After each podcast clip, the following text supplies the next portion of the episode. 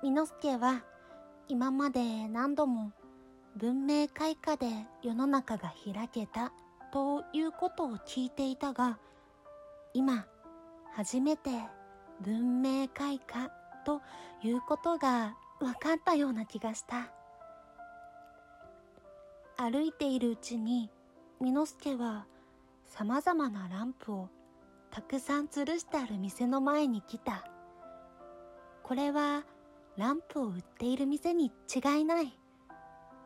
ミノスケはしばらくその店の前で15銭を握りしめながらためらっていたが、やがて決心してつかつかと入っていった。ああいうものを売っとくれや、と、ミノスケはランプを指さして言った。まだ、ランプという言葉を知らなかったのである。店の人は、ミノスケが指さした大きい釣りランプを外してきたが、それは15銭では買えなかった。負けとくれや、と、ミノスケは言った。そうはまからん。と、店の人は答えた。おろし値で売っとくれや。みのすけは村の雑貨屋へ作ったわらじを買ってもらいによく行ったので、物にはおろし値と小売値があって、おろし値は安いということを知っていた。例えば、村の雑貨屋は、みのすけの作ったひょうたん型の草履を卸値の一銭五輪で買い取って、人力引きたちに小売値の二銭五輪で売っていたのである。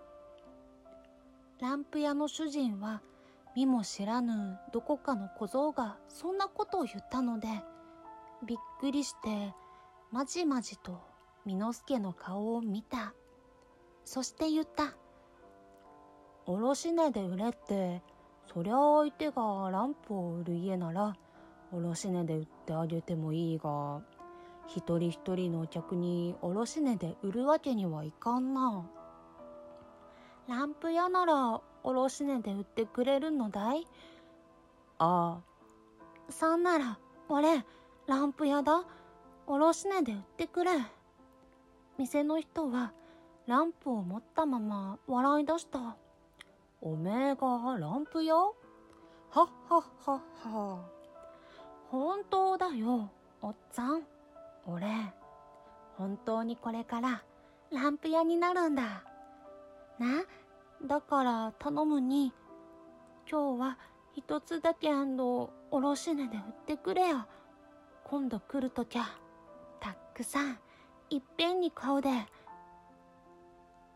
店の人は、はじめ笑っていたが、みのすけの真剣な様子に動かされて、いろいろみのすけの身の上を聞いた上、よし、そんなら、おろし値でこいつを売ってやろう。本当はおろし値でも、このランプは15銭じゃ売れないけど、おめえの熱心なのに感心した。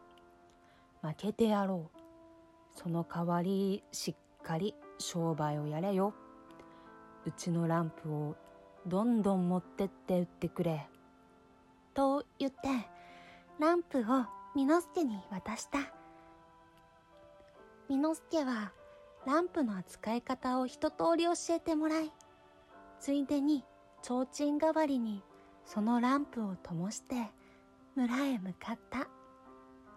やぶや松林の打ち続く暗い峠道でも、ミノスケはもう怖くなかった。花のように明るいランプを下げていたからである。ミノスケの胸の中にも、もう一つのランプが灯っていた。文明開化に遅れた自分の暗い村に、この素晴らしい文明の力を売り込んで、村人たちが生活を明るくしてやろうという希望のランプが